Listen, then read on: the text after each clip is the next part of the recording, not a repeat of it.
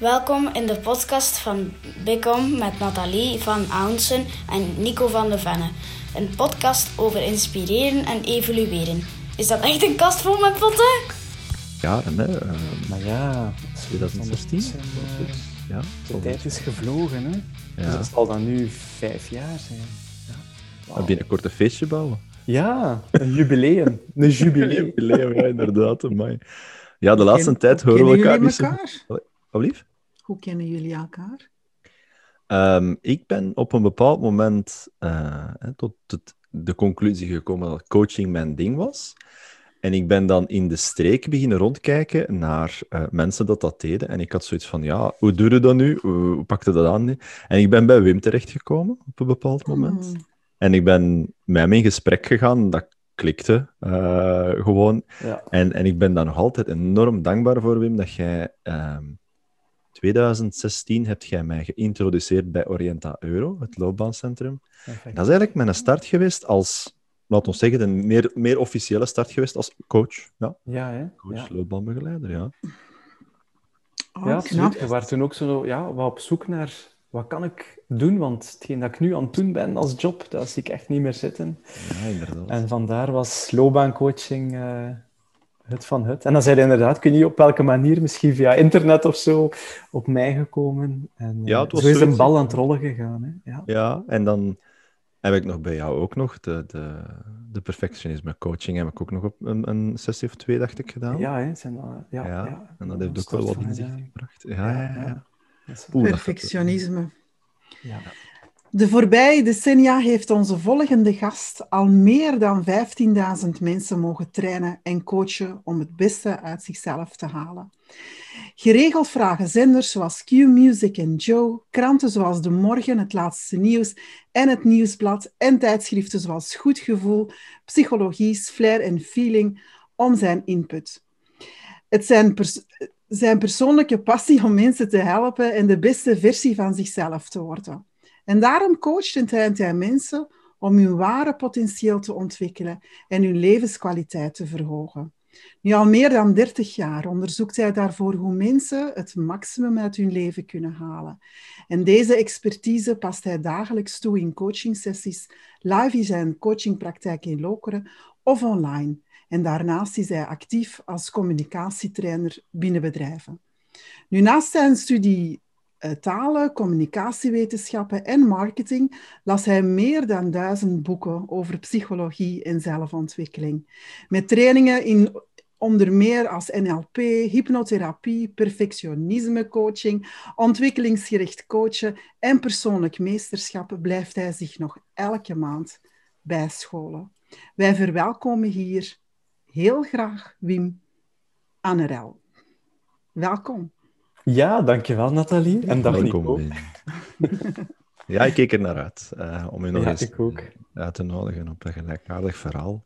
Want we hebben toch wel een geschiedenis samen. En, en ik wou jou ook een beetje in, in verbinding met hem brengen met Nathalie, want uh, dat zijn toch wel ja, het was haken. Een hele boterham dat ik hier moest vertellen. Ik missprak mij. Amai, dat is ook de eerste keer dat ik dat doe. Dus het was een hele boterham. Dus ik ben kei enthousiast. Ja, hè? enthousiast. En ik ben heel nieuwsgierig ook, Wim. Aha. Waar je ons allemaal uh, gaat brengen uh, vandaag. Ja. Nu, er stak voor mij van alles uit. Hè. Perfectionisme, dat, dat zien we heel veel um, in onze praktijk. Hè. Um, wat maakt dat je dat uh, stukje eruit genomen hebt ook? Perfectionisme coaching. Ja, eigenlijk uh, vanuit mijn ervaring als coach. Uh, dus ik deed vroeger uh, ja, live coaching, loopbaancoaching. En dat waren toch ja, een aantal patronen die, die ik zag en die jullie waarschijnlijk ook zien ja. bij, uh, bij mensen die in coaching komen. En ik was echt op zoek naar een echt een keigoeie methodiek om uh, die mensen uh, te helpen en, en te bevrijden eigenlijk. Waarom? Perfectionisme, voor sommige mensen is dat een positief woord. Hè. Dat is zo van als je gaat solliciteren en uh, zeg een keer, wat is je zwakpunt? Ah ja, ik ben perfectionistisch. Ah ja, dan is het goed zo. Hè. Maar eigenlijk uh, zie ik dat zo niet. Het is een heel sterk uh, negatief uh, patroon dat mensen op een verkrampte manier doen leven. En dat hun, uh, hun geluksgevoel aantast, maar dat zelfs hun gezondheid aantast. Want er is eigenlijk... Vanuit perfectionisme is er een, een, een direct verband met burn-out bijvoorbeeld. Een van de plagen van, ja. uh, van deze tijd. En uh, vandaar, uh, toen ik dan het, het boek ontdekte van uh, Marcel Hendrickx, hè, Zeg me dat ik oké okay ben, uh, had ik zoiets van, wauw, toen ik dat las, van ja, ja, dit is het. En ik ben toen uh, de opleiding gaan volgen uh, aan het Ontwikkelingsinstituut. Uh, de ontwikkeling, uh, de opleiding uh, tot perfectionismecoach. Um, en ja, dan gingen mijn ogen echt open, open van wauw, dit is geweldig. Ik kan daar zoveel mensen mee helpen. En nu doe ik dat dus al enkele jaren. Uh, uh, ja, week in, week uit uh, help ik mensen daarmee. Ah, mooi. Ja, dat geeft zoveel voldoening. Dat is echt... Ja, perfectionisme ja. komt in alle vormen, toch? Kan je eens een paar voorbeelden geven? Ja, ja. Eigenlijk in het algemeen, als we last hebben van perfectionisme, betekent dat dat we eigenlijk uit evenwicht zijn. Hè? Omdat we onszelf sturen bijna uitsluitend vanuit het denken, terwijl het voelen en onze intuïtie, onze creativiteit, dat wordt eigenlijk genegeerd. Perfectionisme zorgt er eigenlijk voor dat we onszelf niet meer oké okay kunnen vinden, dat we niet meer mm-hmm. onszelf graag kunnen zien. En hoe toont zich dat? Dat is jouw vraag. Er zijn verschillende mogelijke symptomen van. De hele uh, vaak voorkomende is eigenlijk een soort voortdurende nood aan bevestiging en aanvaarding door andere mensen. Dat, dat mensen eigenlijk van alles beginnen doen om toch maar oké okay gevonden te worden uh, door anderen. Uh, please-gedrag hè, bijvoorbeeld is ook zo een, uh, een symptoom. Um, conflicten vermijden. Ja. Uh, anderen, andere mensen belangrijker vinden dan onszelf. Um, daarnaast heb je ook natuurlijk de klassieker binnen perfectionisme, hoewel dat, dat niet altijd het geval is. Dat is eigenlijk de, de lat onrealistisch of onbereikbaar hoog leggen. Um, wat zit daar ook in, wat kan er ook in zitten, is het mismatchen. Dus dat is eigenlijk alleen die dingen zien of horen of voelen die niet oké okay zijn volgens uw normen. Uh, dat kan zijn, als je naar jezelf kijkt bijvoorbeeld, dat kan gewoon uh, je lichaam zijn, maar ook de dingen die je doet. Hè, jezelf vergelijken met andere mensen die het in je ogen dan hè, beter doen. Um, zeker iets wat ook vaak voorkomt bij mensen met perfectionisme, is heel veel denken en piekeren. En van daaruit, is mijn ervaring, gaan ze vaak heel, uh, overdag heel, heel actief zijn. Heel veel dingen doen. Maar wat gebeurt er dan als ze 's avonds in hun bed liggen? Dan komen al die gedachten naar boven. Ja, en dan beginnen ze echt zo ook, ook te piekeren. Dat is een beetje ontwijkend. ontwijkend uh, alleen ja, inderdaad. He, door, door, door heel druk bezig te zijn, vermijden ze dat ze uh, uh, moeten denken, omdat dat denken vaak negatief is. He. Dat denken gaat vaak over zaken uh, waar dat ze een bepaalde angst voor uh, hebben. He. Angsten, uh, angst om beoordeeld te worden, uh, verlatingsangst, he. Allerlei mogelijke angsten die dan uh, de kop opsteken he, uh, ja. tijdens het piekeren. Um, controledrang is ook zo een uh, bij, uh, bij perfectionisme. Zo de zaken... Uh, het moet volgens mijn systeem gebeuren, zo. Weet je? Ik had ook zo iemand die um, zei van... Wim, ik heb een to-do-lijst, maar ik heb er eigenlijk niet één. Ik heb er zo drie. En af en toe neem ik zo die verschillende to-do-lijstjes en dan schrijf ik die over in het net. Dus dat is eigenlijk zo het to-do-lijstje om het to-do-lijstje. Want ik ben zeker niet tegen uh, to-do-lijstjes, maar wel... Um, ja, het wordt bijna een soort doel hè, en, en geen normaal middel meer eigenlijk. Ja. En dan een heel speciale, uh, heb ik ook gemerkt bij uh, mensen met perfectionisme, is uitstelgedrag. Maar het kan ook het volledig omgekeerde zijn.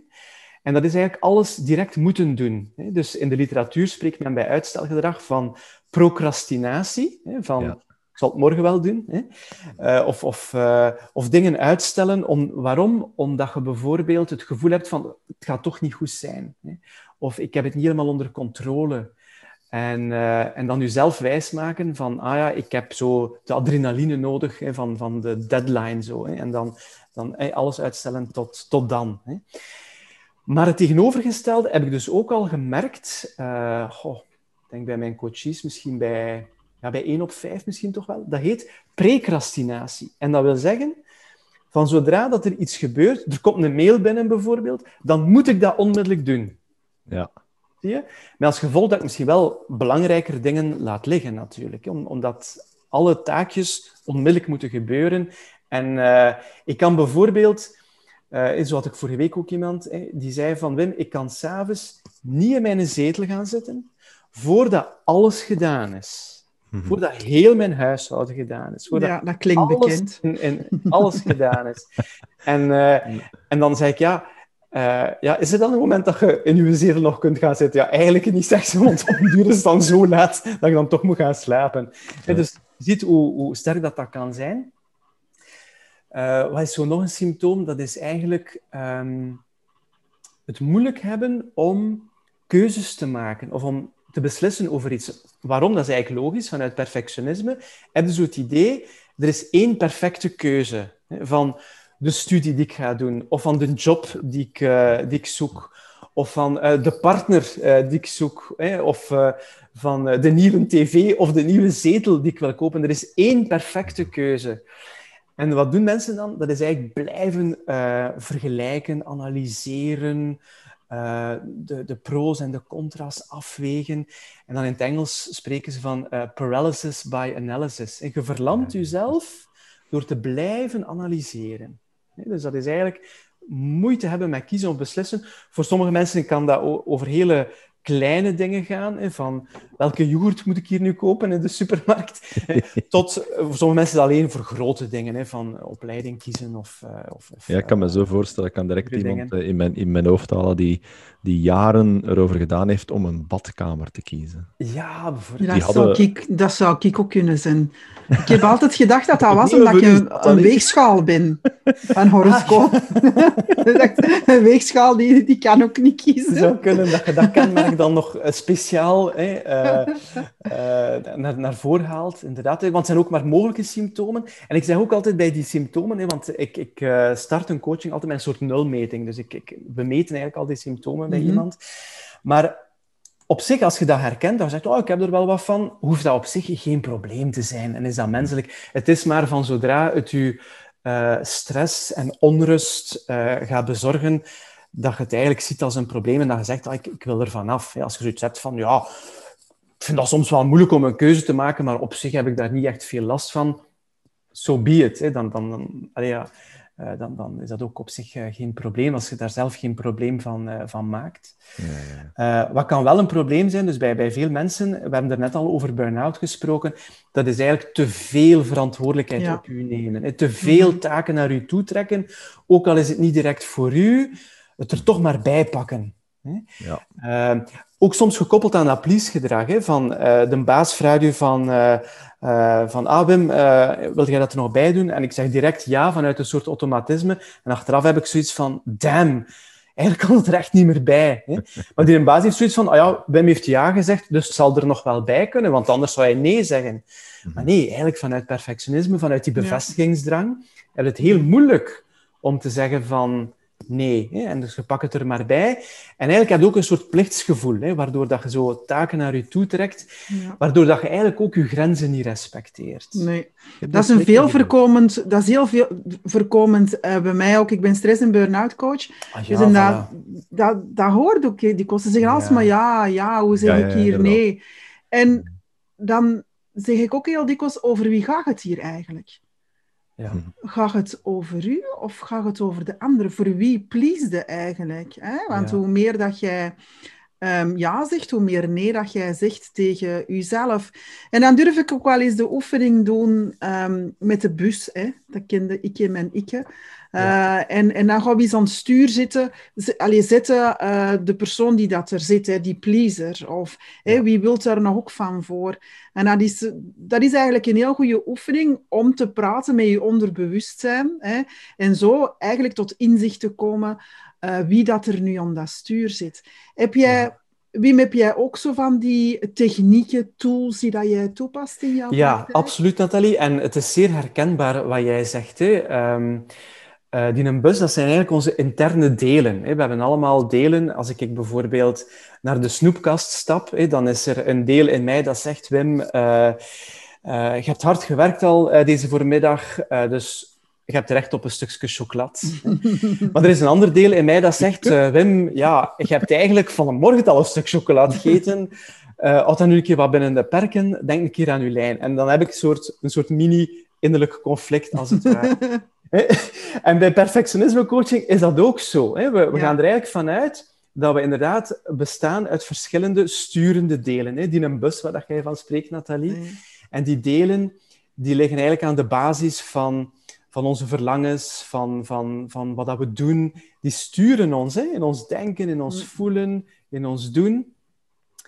En um, binnen perfectionismecoaching gaan we er ook vanuit dat die delen ook allemaal eigenlijk een positief doel voor ogen hebben. Dat die eigenlijk wel een positieve intentie hebben, ook al gaan ze dan misschien, ja, gaan ze misschien soms wel een keer in overdrive. Hè? En dus binnen de, de methodiek van perfectionismecoaching werken we eigenlijk met dat deel, dat dat perfectionismepatroon, hè, we hebben net een aantal symptomen gezien, dat dat patroon aanstuurt. Hè? Dat deel werkt... Ja, laat ons zeggen, vanuit die denkhelft van, van onze hersenen. En dat verklaart hé, waarom dat mensen met perfectionisme vaak heel veel denken en piekeren ook zo. En we gaan dat deel laten samenwerken met een ander deel in ons. En dat deel, dat is eigenlijk uh, het deel dat het vrije kind aanstuurt. Dat vrije kind, dat bepaalt al vanaf dat wij geboren worden... Uh, ons denken, ons doen, ons voelen, dat stelt ons in staat. Hé, als, we zo, als je zo'n klein kindje ziet... Dat staat heel open, heel ongedwongen in het leven. Um, en wat zijn zo kenmerken daarvan? Dat is ongedwongenheid. Hè? Je echt vrij voelen, enthousiast zijn, blij zijn, helemaal in het moment zijn. Creatief zijn ook, hè? Out of the box denken. Uh, met je zintuigen helemaal open. Um, vooral voelen. Hè? Denken is eigenlijk heel... Ik krijg, ik krijg, ik krijg wel, ik ga het aan het uitleggen, ik krijg gewoon de flashback van, ons, van onze coaching. Ja, ja, ik ook. Oh, dat is echt zalig gewoon. ja, ja, ja. Uh, ja ik, ik, ga, ik ga het gewoon even vertellen als dat oké okay. ja, ja, zeker, zeker. Dat is zo'n flashback, zalig gewoon. Um, dus uh, de, ik denk dat de tweede sessie was, ik weet het niet meer, nee, de eerste sessie ook al, ging Wim in gesprek met mij. En, en ik sloot mijn ogen, hè, ik sluitte mijn ogen, maar ik sloot mijn ogen. Ja. Dat is de blooper voor deze week, hè, Nathalie? Yes! Ik sloot de dun, dun, dun mijn ogen. Uh, dus ik sloot, ik sluitte mijn... Zie, ik zeg het weer. Uh, ik sluitte mijn ogen en, um, en, en... Ja, ik weet niet meer juist hoe dat, dat het echt in, de, in detail ging, het proces. Maar uiteindelijk sprak Wim um, enerzijds mijn, uh, mijn... de heer aan, dus de man, de vader, degene die verantwoordelijkheid nam, et cetera. En aan de andere kant het, het, het, het, ja, het jonge gastje die dat... En ik weet dan nog, Wim, dat je zei van... Ja, leeft u maar in. Ja, nee, de mensen dat mij kennen, dat inleven is geen probleem. Hè. Nee, dat was geen probleem. Hè. Echt, de tien eruit hangen en ik ging in die zetel zitten. Maar chick is zo precies van, ja, vertel dus, doe, doe, doe maar. En aan de andere kant zat ik daar echt rechtop, stijf, uh, berekend. De taal was heel duidelijk. Hè. En dat waren zo echt compleet twee verschillende personen dat daar zaten. Ja. Dat ik daarna in de auto nog, uh, mij nog heel goed herinner. Dat was zo, ik was echt doorheen gerammeld, dat weet ik nog. Ja. Um, maar zo op een positieve manier van... Wauw, ik heb een stuk van mij herkend. Uh, en, en, en erkend ook. En ik vond dat ja. zo fenomenaal. De, het gesprek dat we dan ook uh, daarbij hadden, was van... Goed, wa, wa, wa, waarom ben jij hier en, en waarom ben jij hier? En dat verschil... dan samen alleen naar elkaar toe brengen van, ah ja, we wilden nu echt met elkaar ook iets samen doen, hè? Samenwerken. En ik vind dat, uh, ja, dat was dat zo'n is... fenomenale ervaring. Ja, dat is echt een andere. Ik ben daar zo dankbaar nog altijd voor, Wim. Ik refereer daar regelmatig nog naar. Is waar, ja. ja. waar, ja. Want het is inderdaad heel terecht, Nico. Hè? Dus we gaan eigenlijk echt contact maken met die twee delen. Uh, we leren die kennen. We leren ze ook waarderen. Hè? Want uiteindelijk, wat is het doel? Dat we komen tot een samenwerking tussen die beiden. Want ook dat deel dat dat perfectionisme aanstuurt, dat heeft een positieve intentie. Dat wil ook iets goed. Dat wil bijvoorbeeld dat je kwaliteit levert, dat je, dat je in de wereld staat, dat je doelen stelt, enzovoort. En het is eigenlijk als die twee delen gaan samenwerken, dan ontstaat er een soort synergie. En als ze in die synergie samenwerken, dan ontstaat er harmonie. Dan ontstaat er... rust. En dan wordt er eigenlijk een nieuw patroon ontwikkeld. En de kern daarvan is... Ik ben oké okay zoals dat ik ben. Zowel mijn innerlijk als mijn uiterlijk. De kern is...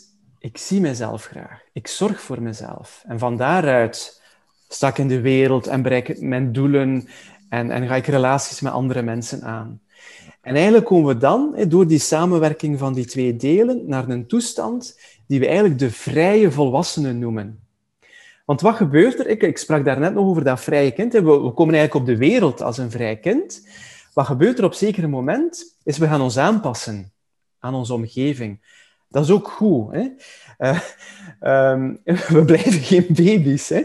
In de zin, we gaan um, het is vooral aan ons aanpassen dat en... Hoe zeg je? Het is vooral die pampers dat hem het doet. Bijvoorbeeld. Hè? We ontgroeien dat. Hè? En we, we gaan ons aanpassen. Dat is het, in de sociologie wordt ook het socialiseringsproces genoemd. Hè? genoemd. Um, maar we worden eigenlijk een soort braaf kind. Hè? We willen eigenlijk de affectie van onze omgeving, ouders, de juf, de meester enzovoort. We gaan ons dus eigenlijk gedragen hè? als een braaf kind. En dat is oké. Okay, hè? Wat gebeurt er op een bepaald moment bij sommige mensen, is die gaan puberen. En wat is puberen eigenlijk? Dat is je afzetten uh, tegenover je omgeving om jezelf in de wereld te zetten. Maar wat gebeurt er bij veel mensen, bij mij ook, is wij puberen niet. We blijven eigenlijk gewoon braaf. En we gaan eigenlijk dat patroon van dat brave, aangepaste kind, we doen dat mee in de volwassenheid. En dat helpt ons ook, want we doen ons best om te studeren, een diploma te halen, um, Een, uh, een job binnen te halen, promotie te maken. Hey, we doen allemaal ons best. Hey. Um, maar we doen dat niet als vrije volwassenen. Hey, we hebben die stress. Uh, we gaan helemaal niet fluiten door het leven. Hey, we, we hebben onrust enzovoort. Terwijl, door die perfectionismecoaching, door hey, die twee delen te laten samenwerken, hey, dat deel dat we nog hadden van dat vrije kind, dat spontane, zorgen voor onszelf... En de andere deel dat ons in de wereld zet, dat ons doelen doet bereiken, dat ons um, ja, kwaliteit doet nastreven. Door die te laten samenwerken, komen we eigenlijk in een nieuwe toestand. En dat is de toestand van de vrije volwassene. En wat is een vrije volwassene? Dat is eigenlijk iemand die zich vanuit een soort authenticiteit, vanuit spontaniteit, zich kan verbinden met de wereld. Mm-hmm. Dat is iemand die... zijn of haar hè, energie kan laten stromen en die zijn of haar wil, hè, wilskracht, op een goede manier kan inzetten. Hè. Niet afhankelijk van anderen, maar vanuit jezelf. En wat is het gevolg? Betere relaties hè, met je partner, met je kinderen, met je collega's, met je baas. Hè. Um, het verleden hè, wordt, wordt verwerkt, hè, omdat vaak... Ja, ik, ik merk ook, perfectionisme ontstaat vaak bij mensen in de kindertijd. Hè, zo rond een jaar of... acht, negentien, elf, hè, zo'n beetje die, uh, die periode, hè, twaalf soms, ja. Um, wat gebeurt er ook als vrije volwassene? Je hebt een groter geluksgevoel, je durft meer jezelf te zijn. Zo, hè. Er ontstaat een focus. Um, soms geraken mensen gewoon verlost van een verslaving. Uh, bijvoorbeeld, heel opvallend, is mensen die nagelbijten, ja. na perfectionismecoaching, is dat gestopt. Vanzelf, ja. Um, dus zo, ja, patronen komen eigenlijk onder controle dankzij uh, die coaching. En dat, is, dat geeft zoveel voldoening voor mij ook om dat te zien. Als ik mensen dan oh. kan laten vliegen na, na een maand of, of twee, drie, hè, we spreken dan nog een keer af, na een half jaar of na een jaar om een keer te zien, hè, hoe is het dan? Um, maar dat geeft zoveel voldoening eigenlijk om, om mensen dan op die manier... Uh, en dan doen we terug een meting. Hè. We zijn begonnen met een meting van uh, hoe zit het op al die symptomen die we daarnet vermeld hebben op een schaal van nul tot tien... Maar we doen dan een meting uh, opnieuw en dan mensen iets van, wauw, dat is echt spectaculair. Hè? Dan gaan we soms van een negen of een tien op tien, bijvoorbeeld voor, uh, voor de angst om beoordeeld te worden, dan gaan we dan naar een vier of een vijf. Dan hebben mensen zoiets van, dat is echt formidabel. En dan soms kunnen mensen zich zelfs niet meer herinneren hoe het was hè, aan het begin van de coaching, omdat ze zelf veranderd zijn als, uh, als, als mens. En vandaar dat het wel goed is om dat op papier te hebben. Dan gaan we een referentiekader kunt, ja, uh, kunt vormen. Ja, ja. En als je nu ja. kijkt naar... naar uh, je hebt nu al heel wat ervaring erin om heel veel mensen daarin te begeleiden. Ja. Dat is zo wat... Want ik, allee, bij mij was het op twee sessies, had ik al een heel groot inzicht en daar heb ik ook een hele tijd mee gewerkt. Um, en dat wordt nu ook regelmatig in andere vormen, komt dat wel nog een keer terug. Ja. Um, ook via andere therapieën en zo, dat ik, uh, dat ik gevolgd heb en coachings en zo. Um, dat dat innerlijke kind regelmatig terug wordt aangesproken om, om he, terug naar buiten te komen.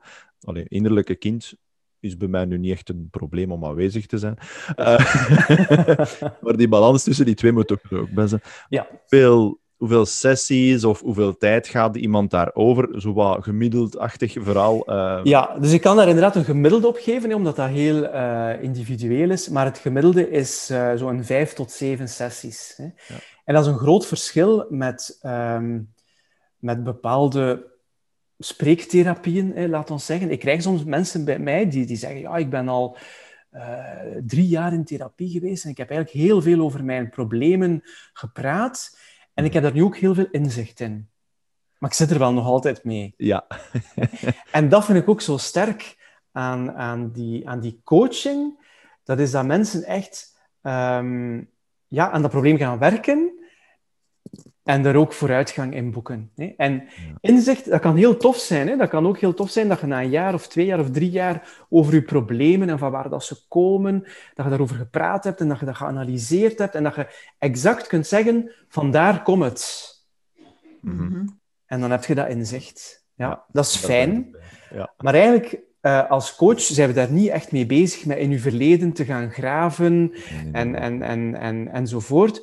We gaan eigenlijk oplossingsgericht ook te werken. We kijken van, oké, okay, hoe is het vandaag? En waar wil je naartoe? En, en wat is je doel? Hoe wil je in de wereld staan? En daar gaan we, gaan we aan werken. Ja. Dat, alleen, je hebt het nu, nu over de, de manieren van werken voor de perfectionisme-coaching. Ja. We hebben daar juist ook vermeld dat je bijvoorbeeld hypnose... Uh, je hebt ook N L P gedaan. Uh, alleen, ik weet... Ik ken een heel stuk van uw geschiedenis, van wat je allemaal ja, gedaan hebt. Natuurlijk, ja. De luisteraars minder. Maar het hypnoseverhaal, is dat ook is dat daarbij dan... Kan, kan verwerkt worden, of wordt dat erin verwerkt? Of is dat echt zoiets van, nee, de perfectionisme-coaching is dat verhaal, en, en hoe loopt dat dan eigenlijk? Is dat um, verschillende dingen dat je combineert? Het is wel dubbel. Ik gebruik niet snel, allee, zeker in, in mijn gewone coaching, de term hypnose, of de, omdat mensen dan... Mensen hebben daar allerlei verkeerde ideeën over, hè, van... Uh, van oeh, hè, ga ik je dan kakelen als een kip of zo? Hè? Nee, natuurlijk niet. Als, als je dat in je dagelijks leven normaal wel doet, dan wel. Nee, nee. Uh, nee, maar wat is eigenlijk de... Binnen de perfectionisme-coaching, hè, we hebben er juist gesproken van, we gaan eigenlijk uh, praten met die delen uit je onderbewuste. Uh, dan kom je eigenlijk in een soort um, lichte trance-toestand. Maar trance, dat is iets heel normaal, heel... dagdagelijks. Hè. Ja. Uh, als ik met een auto van hier in Lokeren naar de zee zou rijden, en dan heb ik een stuk E zeventien en dan een stuk E veertig, dat zijn lange, rechte stukken, dan kom ik vanzelf in trance. Nee, dan heb je zoiets van... Ja, je komt in een soort bijna dagdroommodus eigenlijk, hè, omdat het altijd maar rechtdoor is, bijvoorbeeld. Ook op een, in een trein, bijvoorbeeld een lange treinrit heb ik dat ook zeker. Hè. Mm-hmm. Um, Maar eigenlijk, zelfs als je naar tv kijkt, komt je ook in een soort trance. Op het moment dat je zo even het raam uh, staart en je bent zo aan het dagdromen, dat is eigenlijk ook al trance. Maar ik denk en dat de eigenlijk... luisteraars dat echt wel herkennen. Hè? Ja, dat hebben voilà. we in de auto ook al, zijn we hier al. Ja. Um, dan gaan we in een, in, een, in een trance. Wat ik ook heel uh, frappant vind, ik heb de meest prachtige gesprekken met mezelf in de auto. Oh ja... Die spreekt niet tegen, zeker ook niet. Nee, maar de meest prachtige ideeën. En, en dat is omdat je dan ja, net in die trance, in dat stukje in dat onderbewustzijn ja. um, gaat. Hè. Dus mensen zijn wel, ja. zijn wel voorzichtig op de baan. Ik ben ook wel voorzichtig, want je bent ja. wel alert. Hè. Dat is je het, bent wel het. alert, hè? Ja. ja, en met hypnose is dat ook zo. Wij hadden hier vorige week bij ons... Uh, ook een hypnotherapeute op bezoek. Ik heb daar sessies bij gedaan en het is echt amazing hoe dat je eigenlijk erbij blijft. Absoluut. Dat je de controle niet verliest. En, er, en inderdaad, waar het, het straks Nico zei ook van, hè, dat, hem, dat kind in hem, ik zie dat helemaal al voor mij, hè, die, die beetje die rebel, hè, en dan langs de ene kant en langs de andere kant die serieuze meneer dan. Ik kan me dat wel voorstellen, ja, dat dat ja. dan... een soort van uh, hypnose is waar je ingaat. Ja, het is een soort trance, maar inderdaad, je hoort jezelf praten natuurlijk. Hè? Maar ja, ik laat mensen zich inderdaad wel een stukje inleven in die delen, die sturende delen in, in zichzelf, zodanig dat we daar contact mee uh, kunnen maken. Hè? Het klinkt een, een beetje woe-woe misschien voor veel mensen die, die nu naar, naar die podcast gaan luisteren, maar het is eigenlijk... het gaat echt van, vanzelf hoor. En, en mensen kunnen ook niks fout doen daarin. En ik help hen daarin natuurlijk. Hè, want om dat op jezelf te doen. En ook als je die in een boek leest, die zegt me dat ik oké ben, van Marcel Hendrickx. Die methodiek wordt daar ook in beschreven. Maar ik kan mij voorstellen, iemand die dat gewoon leest, die heeft zoiets van... Huh? Hoe is dat dan? Ja, je moet er toch Terwijl, als je het beleeft, Nico, dan is het zoiets van... Ja, weet je wat, dat, dat komt. En, en, en bij sommige mensen... Um, die gaan daar niet zo diep in, gelijk dat jij daar bijvoorbeeld in gegaan bent, Nico. Maar dat geeft niet. Het werkt even goed. Hè? Dus je mm-hmm. moet daar geen bepaalde talenten voor hebben of zo om, om, om dat te doen. Ik begeleid u daarin. En, en ja, um, ja, ja dat, dat het, is het is echt op verschillende manieren ook wel. Wat, wat, wat, wat Nathalie ook zegt, van die, die bewustzijn. Het, je bent daar echt bewust. Allee, ik heb dat toen ervaren als zijnde... een bewuste aanwezigheid. Allee, ja. Ik zag dat kind... Allee, ik voelde me natuurlijk ook op die manier zitten en, en het chicken in de mond, zo, echt zo dat rebelse uh, jonge gastje dat daar zat. Hè? Uh, want ik denk dat we daar toen nog namen aan gegeven hebben, maar die zijn ik vergeten ondertussen. Ja, we geven die ook namen in. Ja, die weet ik ook niet meer bij u, Nico. nee, nee, maar ik denk dat er een Marcel bij was, maar ik weet het niet meer. Maar dat was zo... Ja, ik, ik, ik zat... Je kunt dat eigenlijk bekijken als in een cinemazaal naar een film zitten te kijken op het witte doek. En jij bent daar ook bij aanwezig. En je hebt, je hebt nog altijd de mogelijkheid om te zeggen van oh, dit ga ik nu niet naar boven halen of zo. Allee, dat kan allemaal perfect. Dat vond ik eigenlijk zo fantastisch aan, aan dat verhaal. Um, en dat boek heb ik ja, natuurlijk ook uh, helemaal van cover tot cover uitgelezen. En zoals dat je zegt, Wim, uh, je leest dat rationeel.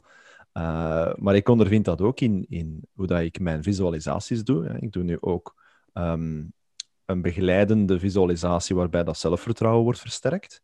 Um, en daarin zie je, de mensen zeggen dat ook, dat zij zijn volledig aanwezig. Uh, een tijd geleden, ja, het is een naamgenoot van u, uh, was bij mij geweest en... Uh, Hij was daar ook in gegaan en die was gewoon in slaap gevallen. En hij zegt, ja, ik, ja sorry, ik ben in slaap. Ik zeg, perfect. Zeg, dan zit ik echt in uw onderbewustzijn, want al de rest is er niet. En, en hij is al wakker geworden en zegt van, ah ja, oké, okay, het is gedaan zeker. Zeg, ja, het is gedaan, maar doe maar op je gemak. Ja, ja. Maar dat, ja, dat, dat, is dat, is, ja, dat is zo leuk. En als je daarvoor leuk, open staat, dan gebeurt dat op uw manier. Dat vind ik het leuke. Het wordt niet uh, gezegd van, je moet nu die drie stappen nemen. Het gaat eerder van...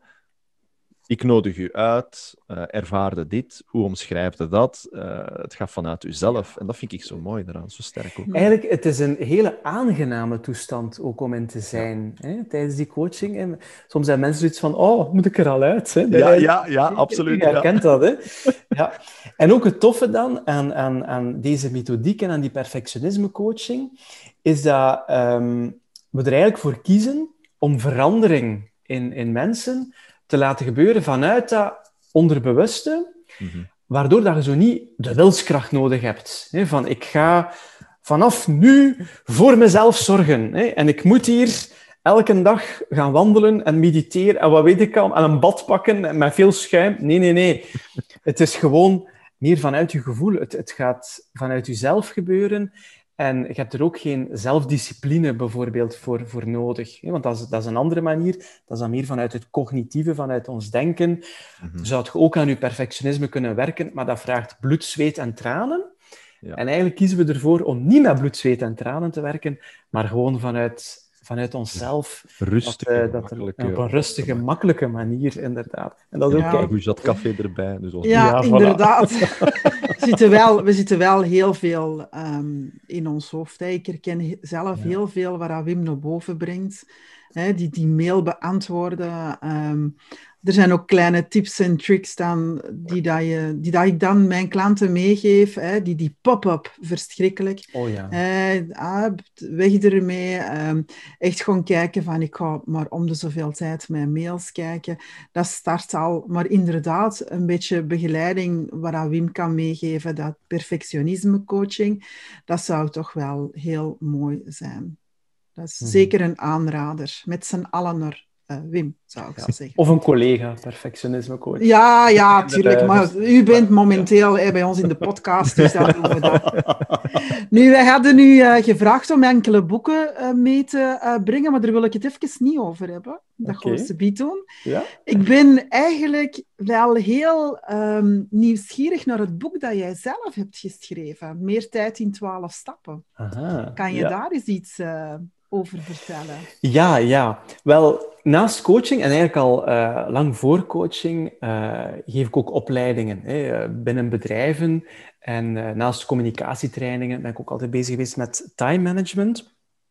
Um, en, en, en productief zijn. Dus ik, ik, ik onderzoek eigenlijk al decennia lang ondertussen van zo mensen die heel veel gedaan krijgen in een dag. Die hebben eigenlijk maar evenveel uren als andere mensen. Hoe doen die dat dan? Hè? Ja, hoe kunnen hoe doen die, die dat?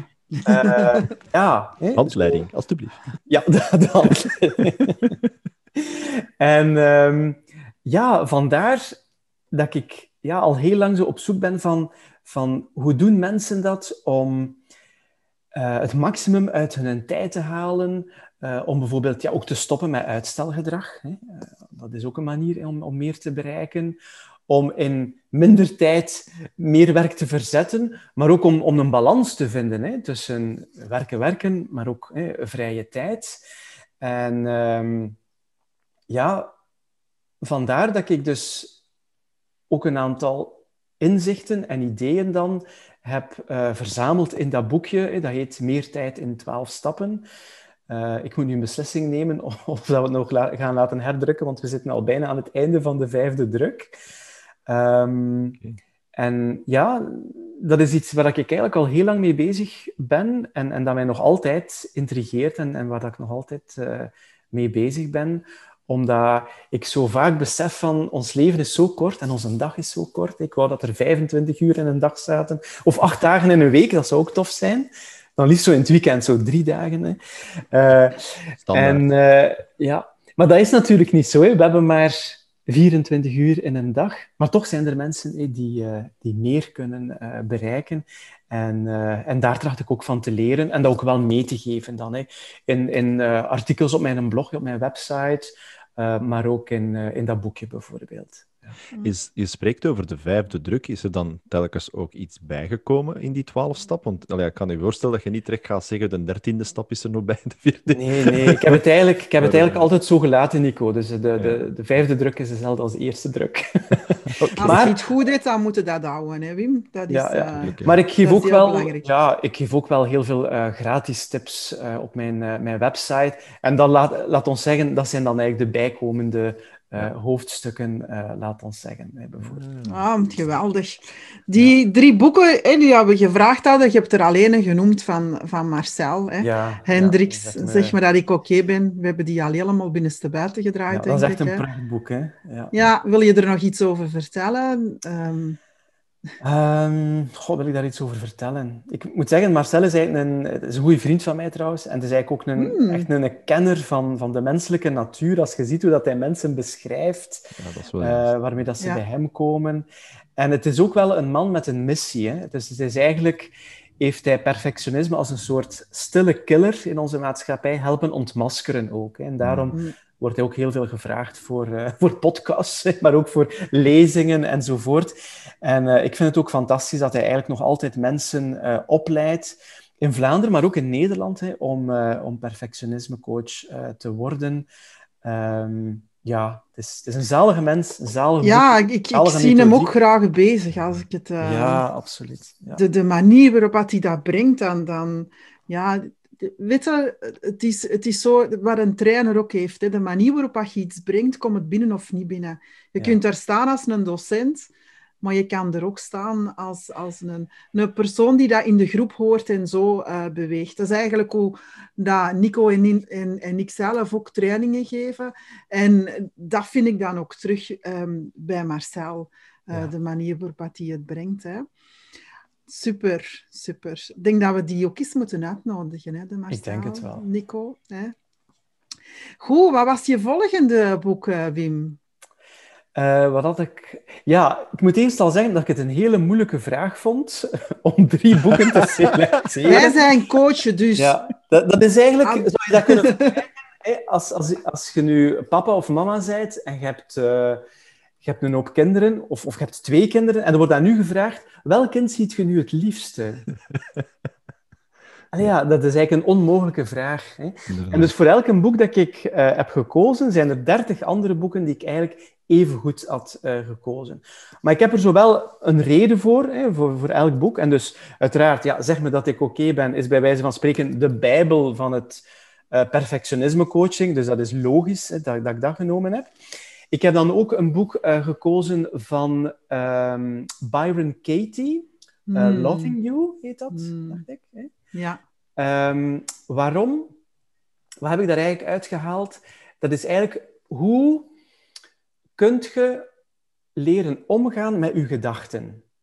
En dat boek is zowel interessant voor iedereen, maar ook voor coaches. Hè? Omdat daar eigenlijk uh, een hele interessante uh, oefening in staat. En als je wilt, doen we die even. Of, of overloop ik die gewoon voor de mensen uh, die ja, luisteren. graag. Dan graag. kunnen die eigenlijk... Um, dat ook al een keer toepassen. Je kunt dat bijvoorbeeld toepassen op ambetante mensen in je leven. Kent je ah. zo iemand in je leven dat je zegt van...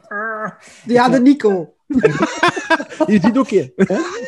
Ik ben zo'n hele ambetante mens. Ik heb er helemaal mee gehad. Hè? Zo'n, een, een, een ambetant. En dat kan heel frustrerend zijn, hè? Omdat je geduld en je eigen grenzen die worden op de proef gesteld. En dat is iets waar dat je... Um, het is niet Loving You, het is Loving What Is, denk ik. Hè? Loving What Is, uh, van Byron Katie. Waar dat ja, je Loving What methode, Is. Waar dat je haar methode kunt uh, op toepassen.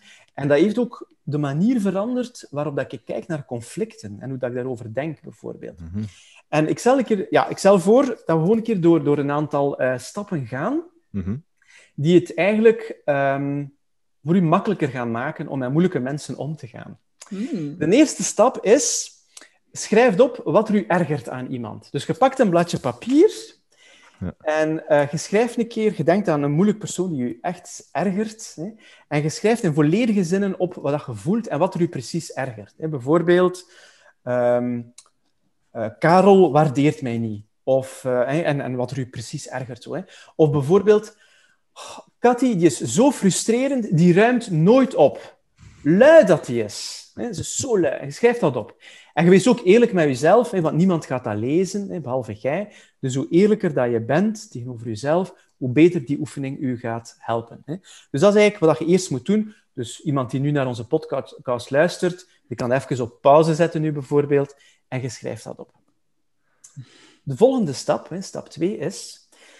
Je kijkt naar die zin, he, of je bekijkt dat zin per zin, en bij elke zin stelt je u de vraag... Is dit waar? Ja, dus bij de zin, Cathy ruimt nooit op, bijvoorbeeld, stelt jezelf de vraag, is dat waar? En je bekijkt wat er bij je opkomt. Als je heel gefrustreerd bent, dan is de kans groot dat je bij die vraag ja hebt geantwoord. Definitely yes. Definitely yes. Maar als dat gebeurt, dan kom je bij stap drie en dan vraag je jezelf... Kan ik er absoluut zeker van zijn dat dat waar is? Het is heel belangrijk dat je honderd procent er zeker van bent wat je beweert. En dus dan is de vraag, ruimt Cathy nooit op? Heeft ze nog nooit in haar leven opgeruimd? Echt niets. En hoe kun je dat weten? Houd jij Cathy vierentwintig uur per dag in de gaten? Waarschijnlijk niet. Hè? Dus het antwoord op de vraag... kan eigenlijk misschien ook wel nee zijn. Hè? Omdat je er niet honderd procent zeker van kunt zijn. Misschien ruimt ze soms wel een keer op, op een moment dat jij het niet ziet. Hè? Wie weet. Hè? Dus, hè? dus dat is eigenlijk stap drie. Hè? Uh, dus stap twee was, hè, u afvragen, is dat waar? Stap drie is, kan ik absoluut zeker weten dat dat waar is? Mm-hmm. Stap vier is, je denkt terug aan je originele gedachte. Cathy ruimt nooit op. Frustrerende gedachten. En dan herkent je, of dan vraagt je je af, hoe reageer ik als die gedachte bij mij opkomt? Mm-hmm. Wat is mijn reactie als ik die gedachte heb? Voel ik uh, boosheid of uh, frustratie, irritatie, iets anders? Herkent dat en breng dat ook onder woorden. Hè, van, wat is mijn reactie als ik die gedachte heb? Dat is eigenlijk stap vier. Stap vijf, en dat is een hele belangrijke vraag, is... Wie of wat zou ik zijn zonder die gedachte? Dus bedenk eens, hoe zou ik door het leven gaan wanneer dat ik die gedachte, voor de kat hier ruimt nooit op, niet zou hebben? Nooit. Hoe zou je je dan voelen? Dat is een krachtige, hè? Oh, ja. Jongens. Ja, ja, ja. Hoe zou je dan voelen? Vrediger, rustiger? Uh-huh. En hoe zou je zijn in de buurt van Cathy? Als je die gedachten niet zou hebben, ja, ja. Zou je misschien vriendelijker zijn, blijer? Zou je haar aanwezigheid misschien wat meer kunnen appreciëren, in plaats van te focussen op het feit dat ze niet heeft opgeruimd? En dus die vragen, die laten nu zien dat je die persoon alleen maar moeilijk vindt door de gedachten die je erover hebt. Want het gaat eigenlijk niet om wat Cathy echt doet. Het zijn je gedachten over haar die je frustratie voeden. Amai, dat zal, uh, dat zal wel een schone zijn voor de luisteraars om effectief uh, ja. een paar minuten terug te gaan en echt een keer door te gaan opnieuw. Ja. Zelfs al ja. heb je het nu geschreven, dan nog eens ja. opnieuw te doen. Ja. Dus ik, pas en dat dat misschien... ook toe. ik pas dat ook toe in mijn praktijk. Ah, super. Ja. ja. Want ja, ik ben ook enorme fan van uh, Byron Katie. Ja. En, en ik heb daar zelfs documentjes dat, uh, dat, um, dat ze kunnen invullen. Dat hoeft niet per se. Hè. Ja, maar dat kan Die heb ook ik dan, ja. ja. En elke keer had er zoiets boven, want op dat moment dat ze in de stoel zitten, dan... Ja, ze, ze komen in rust. Allee, ik, ik zorg ervoor dat ze landen bij mij, dan zijn ze al wat rustiger. Dan hebben ze niet dat gevoel eronder zitten van die, van die frustratie. Dus...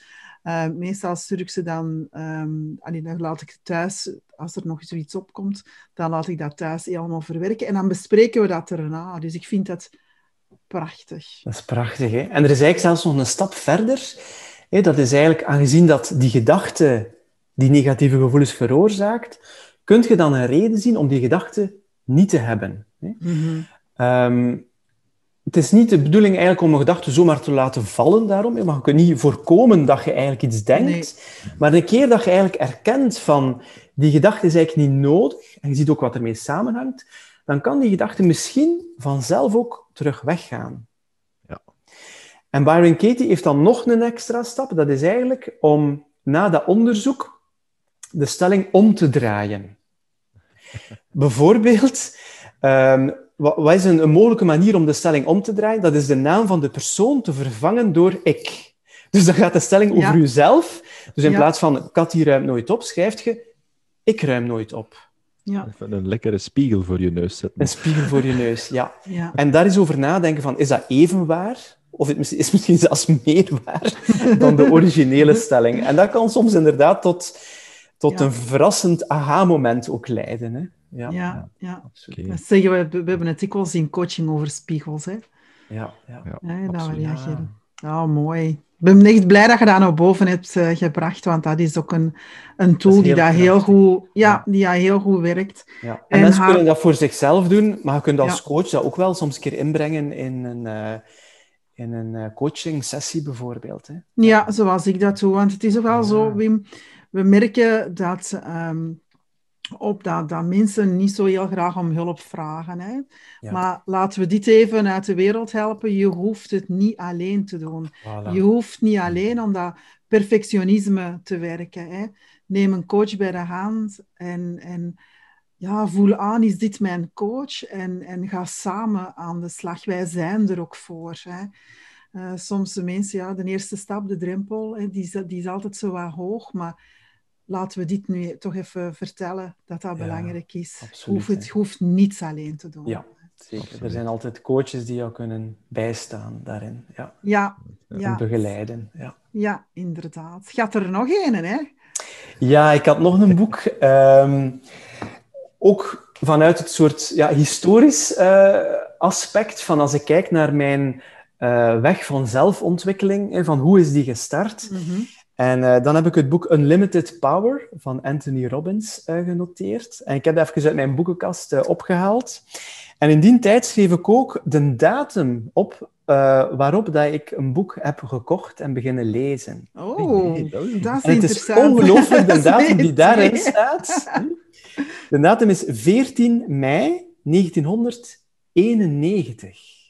Oh. Dus dat wil zeggen dat dat nu, vandaag, deze maand, dertig jaar geleden is. Dat zegt twee dingen. Eén kan dat iets zeggen over hoe oud ik ben, maar twee kan dat ook iets zeggen over wanneer dat ik eigenlijk gestart ben hè, met mijn, um, mijn pad naar, naar zelfontwikkeling. En op dat pad is Anthony Robbins een hele lange periode echt een hele belangrijke uh, mentor geweest, eigenlijk, voor mij. Eigenlijk is dat een man die N L P um, ook wel um, heel bekend heeft gemaakt. Hij heeft dat ook andere namen gegeven, maar dat heeft ook te maken met marketing natuurlijk. Hè. Tuurlijk, ja. uh, maar, maar toen ook, de ondertitel hè, was, was, ook, uh, was trouwens hè, rond, uh, rond N L P. En dat boek heeft mij er toen uh, zelfs uh, toe geleid van... Ik was toen nog student... Uh, om al een N L P-opleiding te volgen, dus dertig jaar geleden. Nu ben ik dat opnieuw aan het volgen, want N L P is eigenlijk een domein dat zich ontwikkelt. Ah, ja. Essentiële zaken binnen N L P is eigenlijk doen wat er werkt. Er zijn massa's technieken binnen N L P die ontwikkeld worden, die nieuw ontwikkeld worden. En dan kijkt men gewoon van, marcheert dat hier? Mm-hmm. Marcheer het, dan blijft dat deel uitmaken van N L P. Marcheer het niet, vuilbak. Ja. En als het marcheert, wordt het ook soms nog geperfectioneerd. Hè. Wordt het nog verbeterd om het korter en krachtiger te maken. Hè, tot als je eigenlijk um, een, een goede techniek hebt. En dat is eigenlijk een van de zaken. Hè. N L P, ik denk dat jullie in, in de podcast er ook al over gesproken hebben, ja. is eigenlijk ja, een toolbox met zaken die te maken hebben met zelfsturing en meester worden over jezelf en communicatie. Hè. Communicatie met, uh, met anderen. En... Um, Ik ben ook zelf naar, naar seminars geweest van Tony Robbins. En nog meer, ik heb zelfs in zijn crew gezeten. Hè? Dus achter ja. de schermen. Ik wilde ook iets meemaken van uh, hoe is dat? En zo een van zijn bekende, uh, of het bekendste seminar is Unleash the Power Within. Hè? Ont- ja, ja, dat is ja. de, de, de I'm not your guru. Op uh, Netflix is het te zien. Op hè? Netflix is er een ja. hele toffe documentaire. Ja. En... Um, Wat niet in die documentaire is, maar in, in Unleash the Power Within, de eerste avond um, lopen mensen die dat willen, blootsvoets over gloeiende kolen. Dus dan dacht je zo, zo goh, hoe lang is dat? Toch wel een meter of drie, vier, vijf, denk ik. Hè? Dus uh, kolen waar de vlammen uitkomen. En mensen lopen daar op hun blote voeten uh, over. Um, dat is heel spectaculair natuurlijk. Maar dat is ook een soort anker. Hè? Want als je dat gedaan hebt, dan heb je zoiets... In het vervolg, als er iets in je leven uh, voorkomt, dan heb je zoiets van, ik heb al voor heter vuren gestaan. Ja. Letterlijk dan. Hè. Ja. Om, omdat je dat, uh, die angst eigenlijk voor dat vuur, en om, om daarover te lopen, om dat uh, te overwinnen.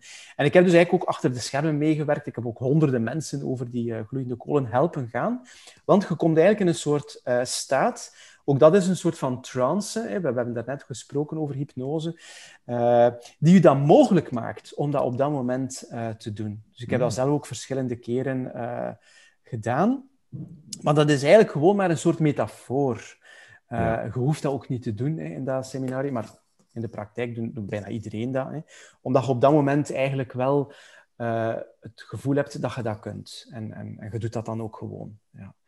Uh, dus dat was, ja... En uh, ik heb ook heel wat ja, opleidingen uh, van hem gevolgd, omdat er natuurlijk achter het, um, moet ik zeggen, het, het Amerikaanse show-gedeelte van die um, seminars zit er ook wel wat inhoud.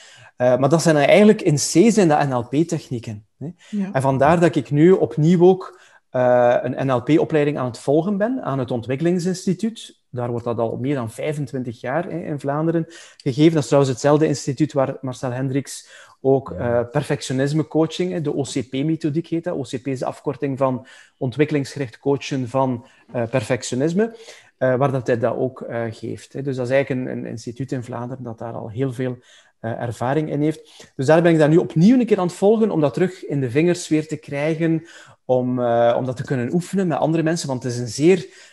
Dat is zeer praktisch gericht. Hè. N L P is een werkwoord. Hè. Dat staat voor ja. neurolinguïstisch programmeren. Dat is eigenlijk iets dat je moet doen. Hè. Ja. Want ik heb ook toen ervaren, hè, in, uh, toen dat ik dat boek uh, gelezen had, had ik zoiets van, oh, kei interessant, interessant en al. En dat is toen in, in, de, in mijn boekenkast beland. Maar het is eigenlijk maar een keer dat ik een opleiding ben gaan volgen. En dat in de praktijk heb geoefend met andere mensen, hè, want die opleidingen zijn super praktisch. Uh, dan is dat eigenlijk maar beginnen leven. En, en, en dan pas begint je dat uh, toe te passen.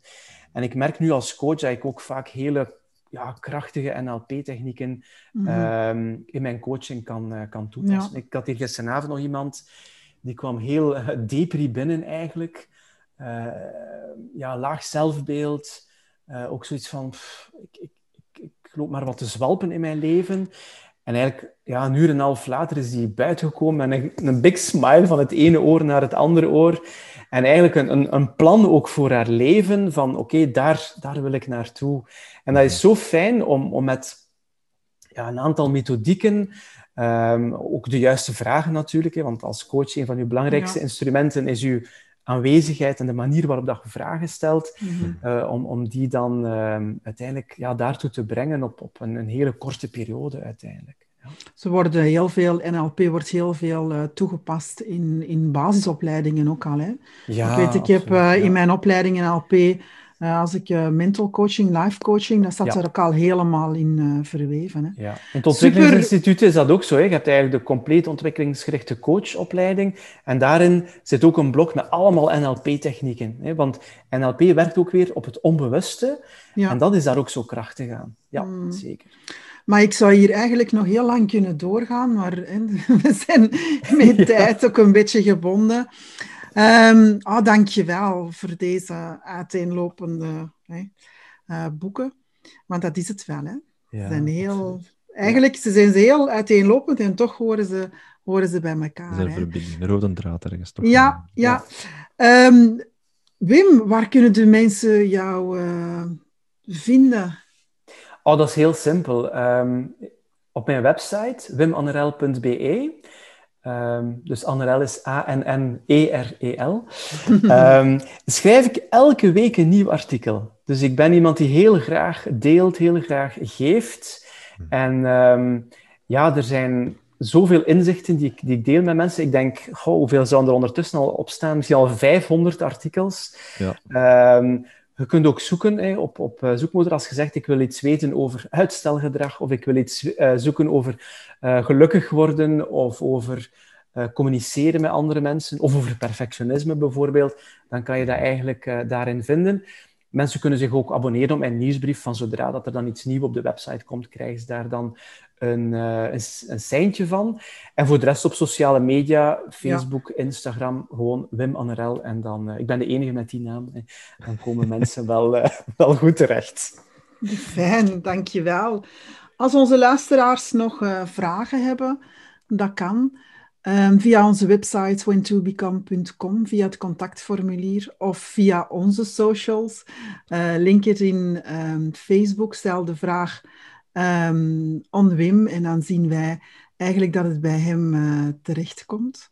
Yep, absoluut. Um, ja, bedankt Wim om uh, aanwezig te zijn. Bedankt voor de uitnodiging, ik vond het super fijn. Ja. Graag gedaan.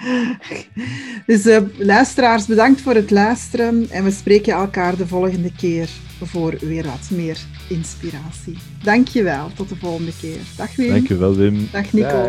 Dag. Dag. Graag willen we jou bedanken om mee te luisteren naar deze uitzending.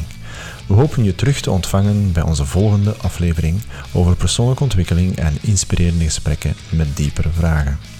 Wens je meer te weten over Bicom? Ga naar w w w punt when to become punt com. Wens je ook deel te nemen in een van onze uitzendingen? Neem gerust contact op via onze website. Ik ben Nathalie van Ounsen, founder van coachingpraktijk Eigen Kracht. Ik ben de reiziger op het pad wat jou brengt naar je geluk en je doelen. Heel mindful begeleid ik jou in jouw zoektocht naar jouw eigen kracht voor meer balans in je privéleven en in je loopbaan. Ga eens kijken naar mijn website coachingpraktijk eigen kracht punt n l. Ik heb ook een speciaal traject ontwikkeld voor vrouwen, genoemd Vrouwen aan tafel. En daar wordt er stilgestaan bij vragen zoals: wat is jouw passie? Wat is jouw grootste wens? En wat wil jij nou echt? Een traject dat vrouwen terug in hun kracht zet. Dus schuif aan bij Vrouwen aan tafel en zet je dromen om in durven en doen. Ga in gesprek met jezelf en elkaar om je te motiveren, kansen te zien en te grijpen. Want goede gesprekken geven je energie, inspiratie, nieuwe ideeën, nieuwe inzichten, prachtige levensverhalen en nog zoveel meer. Meer info hierover vind je terug op mijn Facebookpagina Coaching Praktijk Eigen Kracht. En ondertussen heb ik ook aan besloten community op Facebook gezet. Dus word nu lid van Vrouwen aan Tafel en zet je dromen om in durven en doen. Mijn naam is Nico van de Venne, mentor en coach voor ondernemers bij Phoenix Coaching. Transformatie, accountability en loopbaanbegeleiding met een groot hart voor spiritualiteit. Ga naar phoenix coaching punt com voor nog meer informatie. Maak je zeker lid van mijn besloten Facebookgroep. Accountability, transformatie en actiegroep voor solo-ondernemers. Te bereiken via de linktree op gritters punt b e. Waar ik alle kennis, wijsheid en informatie deel dat jou succesvoller maakt in je ondernemerschap. Van challenges tot workshop-trajecten en één-op-één coaching. Je kan het allemaal terugvinden in de besloten Facebookgroep. Word lid nu. Nog een fijne, inspirerende dag verder vanwege Nathalie en Nico.